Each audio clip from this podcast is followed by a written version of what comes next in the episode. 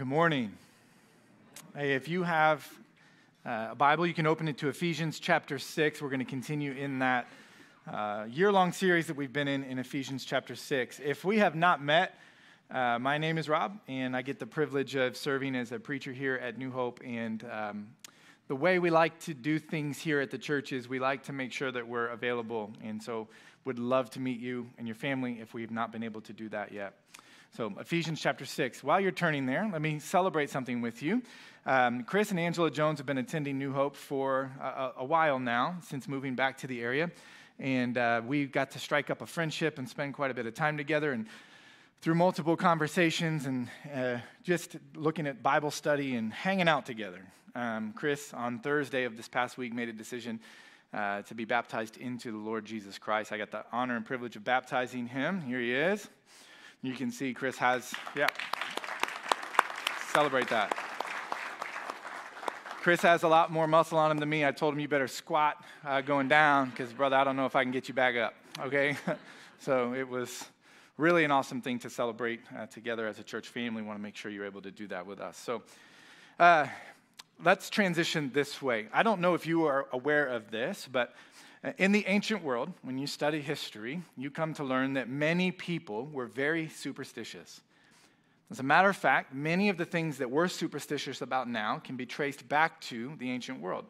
Things like knocking on wood, throwing salt over your shoulder, a black cat crossing your path and thinking, oh no. And it was everything you understood about what happened to you and everything you understood about what you wanted to happen to you. And could you influence it in some way? And so you do these superstitious things. Most of these ideas and practices came right out of the daily life of the Roman Empire. People in those days believed in many different gods, and these gods would rule over different facets and areas of life.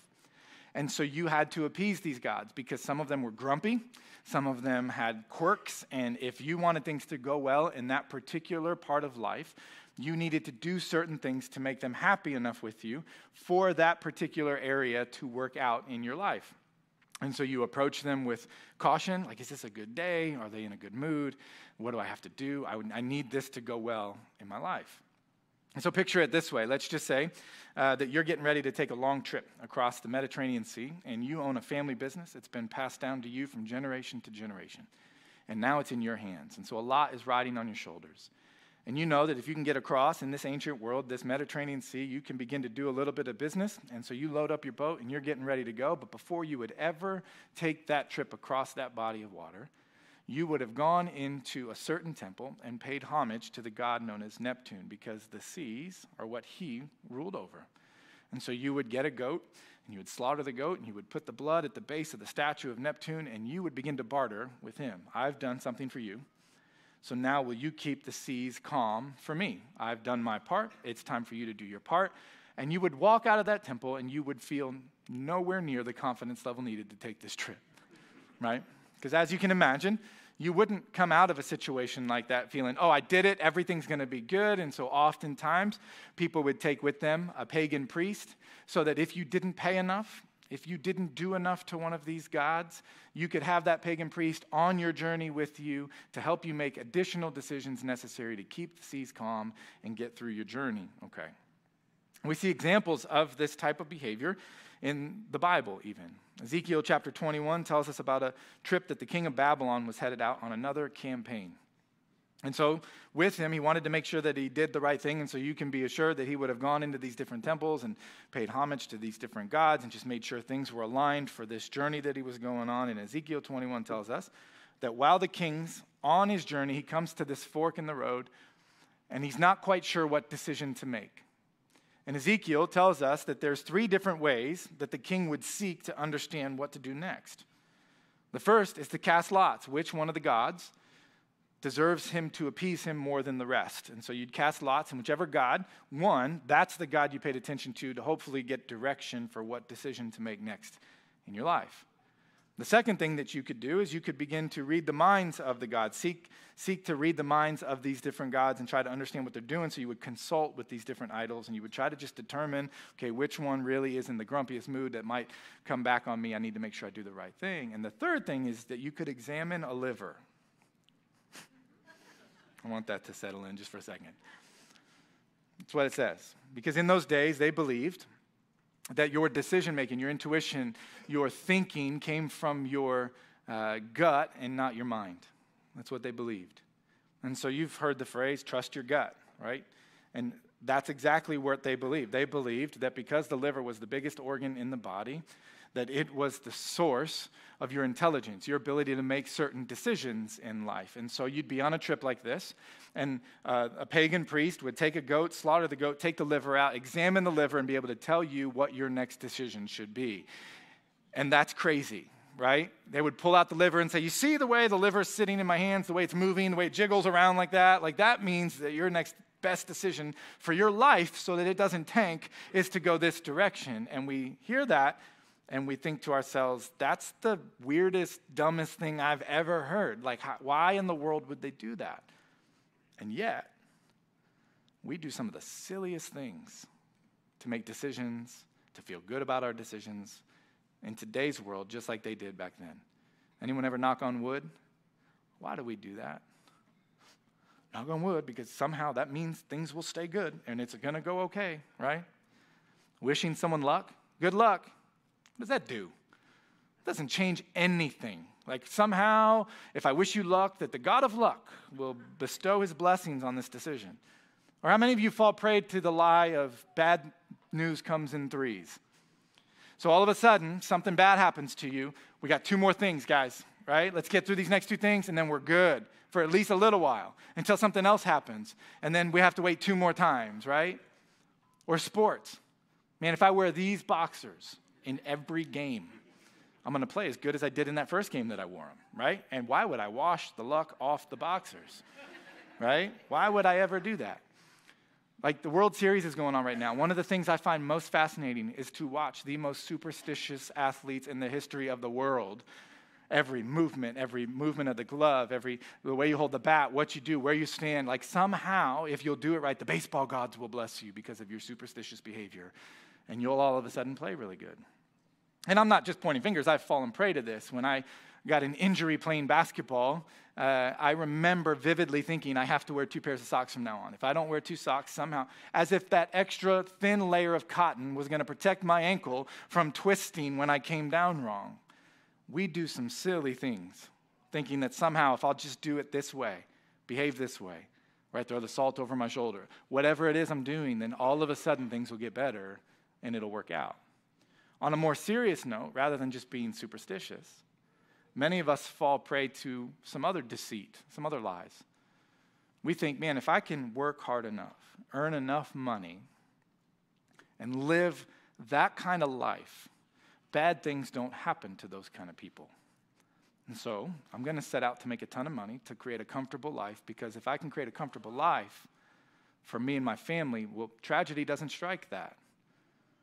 Or if I can just work hard enough to get this position at work or this position in the community, that somehow I'll have the clout, the authority, the influence, that bad things won't be able to happen. And if they do, I'll have the ability to get out of it really, really quick. And we begin to think that direction. And the reason? Because every one of us, regardless of where you land on the spectrum of Christianity, if you're a follower of Jesus or if you're somewhat new to understanding Jesus, wherever you find yourself, everybody in the room would agree the world feels pretty broken. And we have that feeling inside of us that something bad could happen to us too. And I want to do whatever it takes to make sure that that bad thing doesn't happen, that I prevent that storm from hitting my home that I prevent that tragedy from affecting my family. And so we've been deceived into creating enemies out of these things or out of the people that get in the way from us getting that money, that power, or fulfilling that superstition to prevent that bad thing from happening to me. And so we begin to live that kind of a life with that kind of thing. And if you remember what we talked about last week, we've been tricked into making an enemy out of something that's not our real enemy so that we take our eyes off of our real enemy who wants nothing more than for you to not pay attention to him. He wants nothing more. And, and we kind of concluded this you have an enemy who hates you. Right? Ephesians chapter 6, verses 10 through 12 tell us that Satan hates you. He hates everything about you. He wants your life to be in ruin. And one of the ways that he does that is he deceives you into making an enemy out of something that's really not your enemy. And the entire narrative of the Bible screams this off of its pages, warning us that, hey, one of Satan, one of your enemy's greatest tactics is to get you to turn something else into an enemy and therefore resort back to your old way of living, your old way of fighting that enemy, engaging in that battle, putting on the wrong armor to begin our analogy for today. You see this all throughout the Bible. It's so much easier to live in the captivity to sin and fighting the battles of life in that captivity than it is to truly live in the freedom of Christ. And you see this. I, one of the examples that comes to my mind is one of the most important stories in your entire Bible, uh, one of the most important events in the entire human history is the Exodus. This time in history, where God's people were held captive for over 400 years to Egypt, held enslaved, no freedom, watching family tree after family tree be destroyed as everybody, generation after generation, was just held captive. And you begin to see this story really points to the future story of Jesus who would come and free us from our captivity, but it actually happened in history. And the Israelite people held captive are finally freed by Moses, who comes and God uses Moses to free his people from captivity. And as a result, they are leaving Egypt and they're out in the wilderness. And the first sign of difficulty comes their way. And they begin to wonder about engaging in this battle against this difficulty in the freedom that they have from the God who just delivered them, or to resort back to the way that they used to have to do things. And in Numbers chapter 14, you get a glimpse into this. They begin to grumble and complain to Moses, and then it culminates in verse 4 where it says, We should just get a new leader and go back to Egypt. And I think, what? You've watched generation after generation of your people be enslaved walk through the pain and heartache of what that enslavement meant. You've been freed from that enslavement to walk in a new freedom, to experience everything new from the God who just delivered you, who's providing for you, who's told you how to weather the storm of the wilderness to get to the promised land, who's given you a clear vision of your future. And at the first sign of difficulty, you want to go back to doing it the way you used to do it.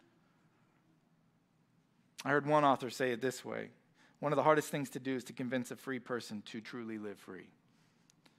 Because it is so easy for us to resort back to engaging in life's difficulties the way that we used to before we knew Jesus. And Jesus kind of calls this out. If you remember in Luke chapter 8, he's on a boat with his disciples, and he is in a place of deep sleep. So much so that a storm rolls up on this boat while they're out on the sea, and Jesus is sleeping through the storm which is awesome. And I really wish I could sleep like that. like it'd be good to get a night of sleep like that, right? But the storm comes, and the disciples, his followers, these are professional fishermen. They knew how to navigate storms, but there was something about this storm that really got them. And so they wake Jesus up and they're kind of freaking out on Jesus. Like, don't you see what's going on? Don't you care? They essentially ask him, Do you not even care that we're about to die? It just seems like you don't care. You're sleeping through one of the scariest moments of our life. And can you relate to that? Like, really, not just preacher talk, but can you really relate to that question? I think it's not hard to imagine. Follower of Jesus or not, I think you've probably had that question come into your mind, especially if you're a Christian. Jesus never promised that following after him was going to make life easier. And then that first time that you realize that that was a true statement he made, becomes hard. And you kind of are like, God, do you not even care what we're going through right now? This storm that we're up against in our family, this storm that I'm up against in my life right now, I just feel like you don't care. And when Jesus wakes up, he doesn't scold them in a way that's like, you guys are ridiculous. Like, what in the world? But he does ask him a pretty probing question. He says, Where's your faith? Where's your faith? And the question is, is meant to be reflected like, hey, you guys have watched me. You know what I'm capable of. You know how much I care for you. You know that I've promised to be with you. You know that I can take care of anything that we're up against based on what you've already seen. So, where's your faith? In other words, where is it? It should be in here somewhere. Take it out and put it on. Like this storm you're up against, I've already told you, you have everything you need to get through the storm. And yet, the first sign of the storm coming upon you, it is so much easier to resort back to the way that you used to fight it instead of the way that He's called us to fight it. See, the Bible has told us that we have been prepared with everything we need to engage in the difficulty that we are up against in this life. but we're made new in Christ. And to see that at times, if we're honest, can be hard because it is easy to say, I'm just going to fight this the way I used to fight it. I just need to go make more money. Right? I just need to work harder. We just need to do these things. We, people just need to understand who we are, and then they won't be treating us this way. And life will be a lot easier. We just need to do it this way. And yet, He's given us a whole new set of armor to put on. See, last week, Paul said, You have a real enemy. You need to know who that enemy is and what his motives are in your life. This week, he's transitioning to saying, And here's what I've given you to engage that enemy in battle. Let's stand for the reading of God's word in Ephesians chapter 6. Beginning in verse 13, here's what the Apostle Paul instructs the church. Therefore, meaning, because you know who your enemy is now, you know the darkness, you know everything about what's surrounding you, because you know that, therefore, because you understand that, and you know that you're not each other's enemies, but you have a real enemy who's coming for you, therefore, put on the full armor of God so that when the day of evil comes, you may be able to stand your ground, and after you have done everything, to stand. Stand firm then, with the belt of truth buckled around your waist, with the breastplate of righteousness in place, and with your feet fitted with the readiness that comes from the gospel of peace. In addition to all of this, take up the shield of faith, with which you extinguish all the flaming arrows of the evil one. Take the helmet of salvation and the sword of the Spirit, which is the word of God. This is the word of God. You can be seated. In verse 13, Paul starts out this discussion around the armor of God with a really important instruction. He says, You need to put on this armor before the day of evil arrives. You need to make sure that you're ready before the storm comes upon the boat. You need to be ready. So you put all this armor on so that when the storm arrives, not if, but when the day of evil comes, when the attack of the enemy comes in your life, you're already fully armored up.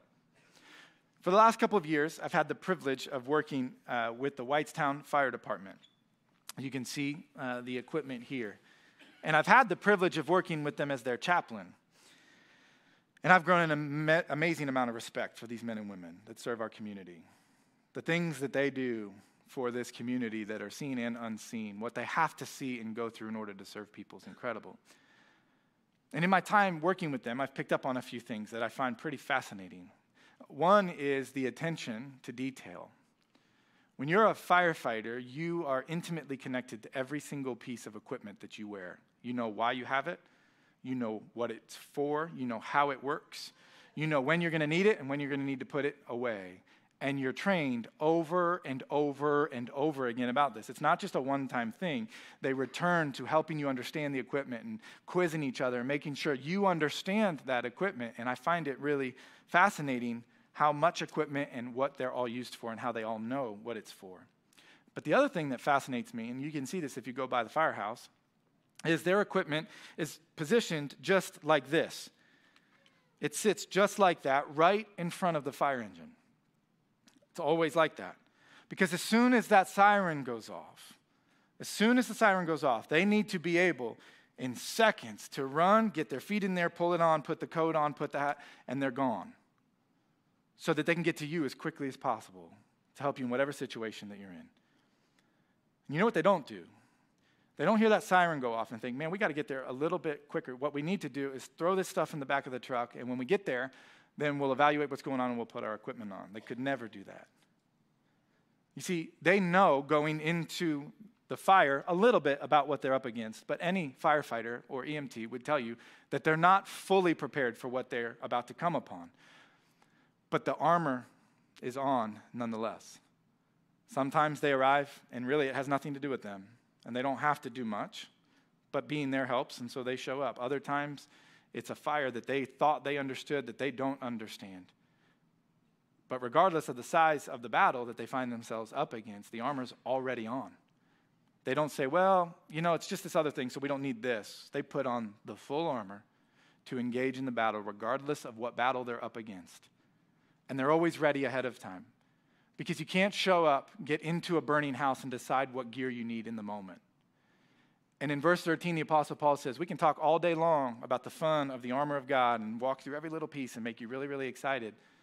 But you don't pick and choose what pieces you put on based on what you're going through. You put on the full armor of God regardless of what you're up against, in seasons of great joy, knowing that there is a day of evil coming, and when it arrives, you want to have all the armor on already. You don't want to be caught without some of that armor up against a house fire that you're not ready to go into, up against a trauma that you're not ready to assist in. You're ready at all times. And the Apostle Paul tells us that when it comes to engaging with our real enemy, the gear that we put on, the armor that we put on to engage, consists first of the belt of truth. This is the first piece that he references. And it's important. A lot of times when you read a list, the order, the sequence isn't as important. And then other times when you read a list in your Bible, it's very intentional. And it's very intentional that the Apostle Paul started with the belt of truth. This isn't truth in general, though you might be able to make an argument that just all truth is God's truth, therefore it is truth in general. But it's specifically the truth about who Jesus is. It is your understanding of the truth of the gospel, is the belt in the armor. It's the thing that holds everything else together. It's the thing that you don't want to have to think about all the time. It's the thing that you know is so ingrained in who you are that it stabilizes everything else that you're wearing. It puts every piece of armor in place. So your understanding of the gospel consistently being a part of your life, it's second nature. Yeah, the belt holds everything else together. The gospel being that you're a sinner. No one escapes it. I've messed up. I've sinned. And my relationship with God is not able to be repaired by what I'm doing. And so Jesus comes in. He lives a very similar life to the life you lived, except he never sinned, never made a mistake, was perfectly obedient to the Father. And because of your sin, you deserve to die because God is a God of justice. And in order to have justice, He punishes sin. And you have sin, and therefore your sin would lead you to have to die. But Jesus comes and after living the perfect life, he dies the death that you deserve to die on your behalf. So you no longer have to pay that penalty. And then he rose from the dead, defeating death altogether, so that you're no longer going to have to face death. That gospel message is the message that holds everything else in your life together. That is the belt of truth. This is the truth that you hold on to in your life. The second thing he says is the breastplate of righteousness. Righteousness means right living, meaning you're doing, when God looks at you, he sees that you're living the right way. This is different than the righteousness that you get from Jesus, meaning that now God looks at you and he sees Jesus. This is more on the practical side, your everyday life, making choices that honor God. See, the breastplate protected the vital organs on a, on a Roman soldier. And it was a big piece of armor that protected some of the most important things, particularly when you think about it, the heart. Spiritually speaking, the breastplate of righteousness is you making decisions that guard your heart from being deceived. You making decisions that bring honor to God. When you're up against a tough situation, understanding based on what God's word teaches, this is the choice I need to make. It's not easy, it's not fun, it's not exciting all the time. It is your righteous living in the everyday mundane parts of your life. I'm just going to choose. I love the way one preacher said it. I'm going to choose to do the right thing and trust God with the consequences. Every time. Every time. I tell my sons in particular this, my daughter as well. I say, a, a Christian leader always does the right thing, period. They're not going to do it perfectly, but the goal is I'm going to choose to do the right thing. The breastplate of righteousness. So when you're living your life as a Christian, you're applying that to your life in your everyday life. I need to put this piece of armor on, and I need to do it before the storm comes. I need to be somebody who's well practiced at making God honoring decisions so that when I'm in the thick of a battle, I'm not like, oh, what's the right thing to do? You're well versed because the armor is something you're always putting on. The next thing he says is this steady feet with the gospel, these steady gospel feet. Roman soldiers were given an advantage over a lot of their enemies in the way that they designed their uh, kind of boots, if you will. And they allowed them to be more versatile, able to go places other people couldn't go, every nook and cranny of all of creation. They were able to get into hard places and do difficult things. And Paul's reference here is this that your feet, your understanding of the gospel that I just walked you through, and your ability to communicate the gospel are like your steady feet in every situation, easy, hard, every nook and cranny of your life, every single part of your life, you're able to think about how the gospel can be communicated in this situation.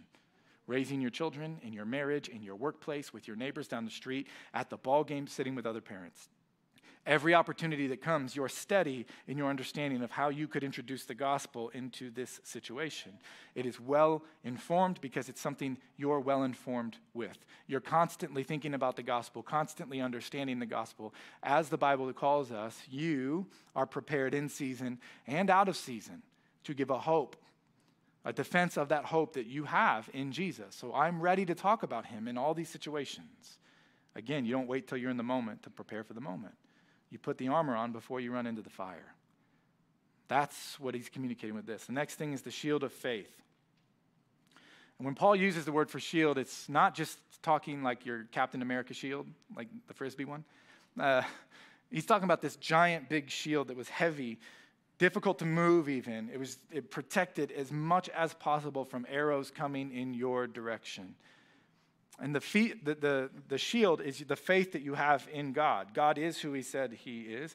The thing that protects me more than anything else is my belief in God. It's not just in what I do, it's in who I place my faith in. I place my faith in the physical world into this shield that will protect me. And spiritually speaking, the object of my faith is what will protect me more than anything else. And I have this deep faith that God is who He says He is, and God will do what He said He will do. So I'm up against a tragedy, and I'm walking through heartache and pain. And my understanding of who God is is the shield that will protect me from the arrows of despair. Christians grieve. Christians experience pain. Christians experience frustration and annoyance and all of these emotions. But when we place our faith in God, it protects us from going down that path that would lead to utter despair because we know that God has a plan and He'll work it together. I don't know what it is, can't always see it as clearly as possible, but He's always done it, and I believe He always will. And so I carry this shield in front of me. The helmet of salvation, Roman soldiers wore a really specialized helmet made of iron, even had sponge like padding on the inside of it. And it would protect them. And oftentimes people associate that with thinking, like the way that you think, but I don't think that's what Paul's saying here necessarily. It was a very protective thing. In fact, it would take a very strong swing of an axe to even begin to break through one of these helmets. It protected from arrows and all kinds of things, attacks from the top. It was really incredible piece of equipment. But all of these references to this armor of God are coming from Isaiah, and it's speaking about God and where we get our strength. All of these are outside of ourselves. We really just need the armor to protect us because we can't protect ourselves. We can't run out there without armor on, and all of that protection comes from God. And in 1 Thessalonians, the Apostle Paul references, references this helmet again. And the way that he references it, he calls it this helmet uh, of the hope of salvation. It's hope. It's this understanding that no matter what I'm going through, I have hope that I'm going to be saved. Biblical salvation's kind of threefold. You have been saved, right, from the penalty of sin in your life. You're not going to be held. If you're a Christian, if you've been baptized into Christ Jesus, you will no longer be held accountable for that. His righteousness is now yours. But you're also, as the Apostle Paul will tell us, being saved from the power of sin in your life.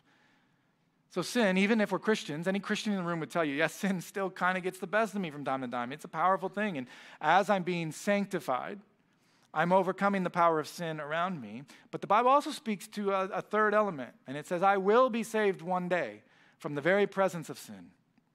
A day when God will come and wipe every tear from your eyes, and death and sin will be no more. And the helmet of salvation is our ability to focus on that hope that no matter how hard this gets, my battle against sin, my struggles, the things that I'm up against, I need to continue to overcome that power, but one day I won't have to exert that energy anymore. And I have a hope that one day sin altogether will be eradicated and it won't even be in my presence. And I will walk with God and He will be my God. We hold on to that hope.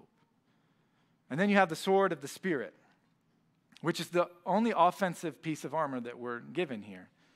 It's not a giant sword, it's more of a personal combat type sword. And it's empowered by the Spirit. It's the sword of the Spirit, which is the Word of God. Your understanding of the Word of God, you can know a lot about the Bible, but without the Holy Spirit dwelling inside of you, the depth of that meaning and the way that that affects your life and your ability to respond to Satan's attacks, you're not going to have that extra power. You're not going to be able to do that. This is why when Jesus is facing uh, Satan in the wilderness, he responds with the word of God, the sword of the Spirit.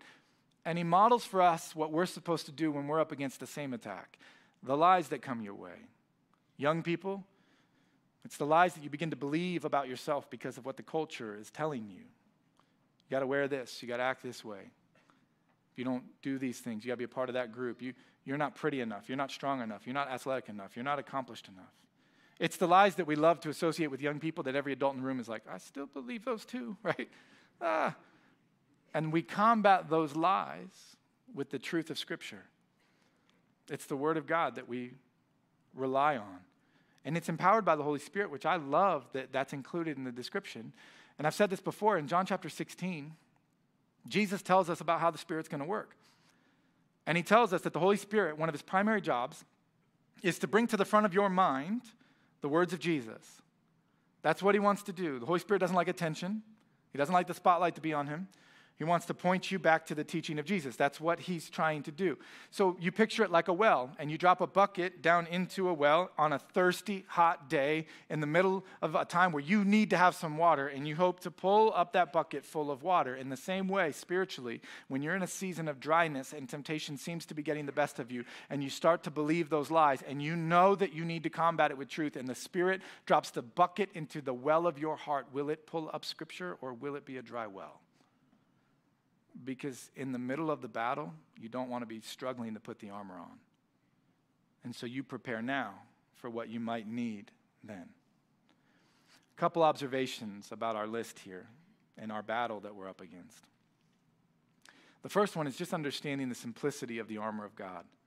We've complicated it with marketing and a whole bunch of other garbage. It's simple. It's everyday life as a Christian. That's it. It's me taking my understanding of the gospel and applying it to my life. It's me saying, I'm going through this. Here's how the gospel applies to this. This is the full armor.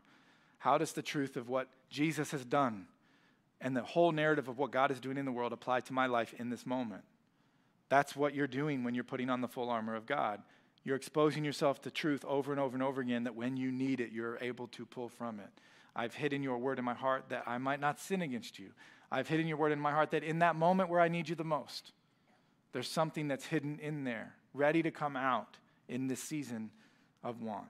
The other thing is this the armor of God is never intended to be individualistic. It's not. And boy, we have done that so much. We have taken the armor of God and turned it into these little, I'm sorry, I'm not, I'm trying to be nice, uh, somewhat cheapened Bible studies that are surface level at best for marketing employees to sell books and videos and coffee mugs and calendars. And look, I am okay with you memorizing scripture. But to think that this was written simply for you as an individual is to misunderstand what Paul's doing here. As a matter of fact, every time in the original language that Paul references here in Ephesians, it's plural, it's not singular. Let me help you understand it this way. Every time you read in Ephesians 6 the word you, it shouldn't be translated you. It's better to say y'all. Okay? That's what he's saying.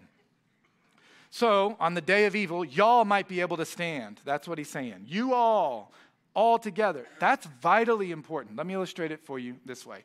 Here's a picture from the scene in the beginning of the movie Gladiator.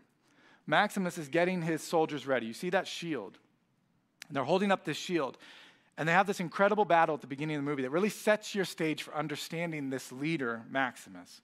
He leads them through a battle that they may have been up against, you know, something that was going to beat them, and yet linking shields together, staying together as one, they are able to accomplish this. Well, you fast forward in the movie, he's, he's betrayed and he's uh, sold into slavery, and he has to get thrown into the gladiator games where these giant warriors come out and they fight a bunch of weaker people to get thrown out into the middle of the arena for the amusement of the people. And what he notices is that when these, uh, these people, these, that get thrown out to fight these gladiators, get thrown out into the arena, they run around and try to fight by themselves. And they're trying to defend themselves, and they're kind of freaking out, not knowing how to battle. And he realizes that they don't know what they're doing, so he calls them together and he says, You can't win on your own. Every time you fight by yourself out here, they're going to beat you, they're going to defeat you. You were never intended to battle with this armor that they're giving you. They gave you a shield, they gave you a sword, and they threw you out there, and they knew you were going to lose because you were going to fight by yourself. Instead, there's a scene where he finally convinces them, and here's the next picture in the middle of the gladiator games, and he says, Stand together. And he has this incredible line where he yells at them, Lock your shields, stand as one. And they begin to win, and then they win again, and then win, and the whole narrative begins to change, not because of any one person who put on the armor and fought their little battles by themselves. It was because they locked shields. They stayed together. This is a beautiful picture of the church. Paul was writing to a church. And it's a vivid reminder that you can put on all the armor you want, but if you fight by yourself, you are no match for your enemy. Let me close this way. I had a, I, I, I'll explain this way. I had a longer week pastorally this week. All right? All transparency, that's why you had no slides. You're like, where were the notes? Hope you were listening. Uh, we had two pretty hard moments we had to walk through as a church family this week. We had a young, um, young woman pass away, and I had walked with her family all week long, 32 years old, and she died. And they had to say goodbye to their daughter. It's brutal, brutally hard. Sitting with them and talking to them and encouraging them and pointing them to Jesus. But you know what I learned from them?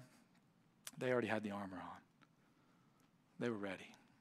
Still hurt, still a hard fight, still a big battle, but man, they were ready. But I got a beautiful picture of what it looked like to lock shields. And our church rallied around this family and the communication that they've given back to me about how that made such a difference in their life. We had a, a huge meal. So many of you cooked. They didn't have to think about it. And they all came together after the, the, the service and they sat together and they reminisced and they cried and they spent time together. And we got to lock shields with them as a church family. Everything that takes place in this place makes this place what it is. There is nothing insignificant that you do in this church because it helps us lock shields with hurting families. In addition to that, Russell Chelf passed away. Betty and Russell have been members here since I think pretty much day one, so like almost 50 years. They've been married for 68 years. Unbelievable. And we were up in the hospital all week saying our goodbyes and ministering to the family. You know what I learned? They had the armor on, they were ready. Still hurt, wasn't easy. But I learned so much watching this church family lock shields with them and stay as one. As a matter of fact, they had to move Russell in his last days to another part of the hospital because too many of you showed up.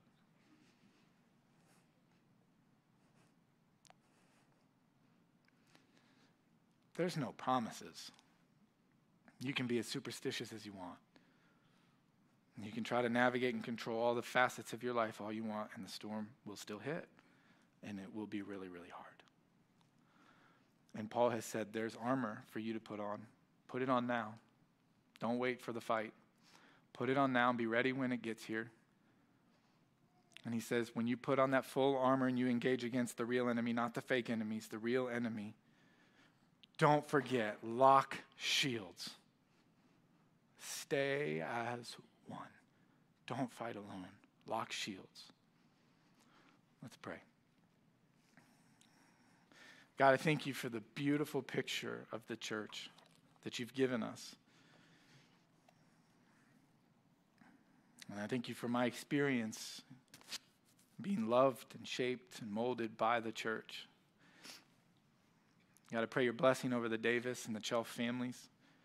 But man, I learned so much from them this week about what it looks like to suffer well, to make much of your son Jesus in the midst of it, and to already have the armor on when the battle gets there, when the storm comes. Help us, Father, be followers of Jesus who are ready, completely equipped with the full armor of the gospel wrapped around us, ready to engage in battle, but never to engage alone. Help us to lock shields and to stay as one. Thank you for this place. Thank you for this season that we're in, where we get to be together and journey through these battles and difficulties and joys and triumphs all together as one. And we thank you in Jesus' name.